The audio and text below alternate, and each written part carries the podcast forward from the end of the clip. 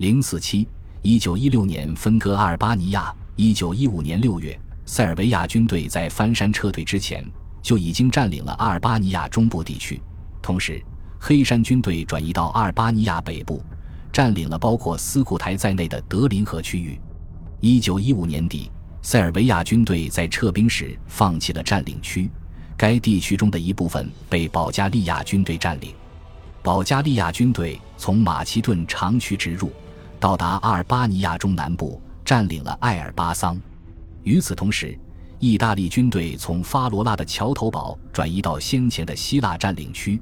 此时的希腊军队正忙着撤退，无力应对意大利的扩张。当地的阿尔巴尼亚人至少对希腊撤兵很是高兴。随后，希腊所占据的阿尔巴尼亚领土迅速缩减。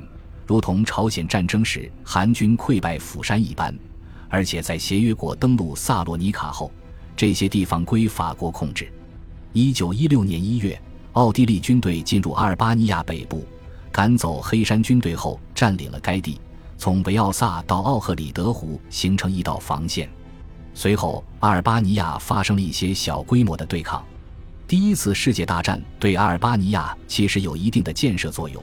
并非完全都是破坏性，因为各方占领军队都在修建道路、桥梁和窄轨铁路。尽管奥地利军队进入了阿尔巴尼亚，但是1916上半年马其顿阵线几乎没什么战事。协约国曾希望占领希腊的鲁佩尔堡垒，因为这里是斯特鲁马河谷的入口，由此能进入保加利亚中心。但是在五月，保加利亚第七里拉师占领了鲁佩尔堡垒。他们惨遭挫败。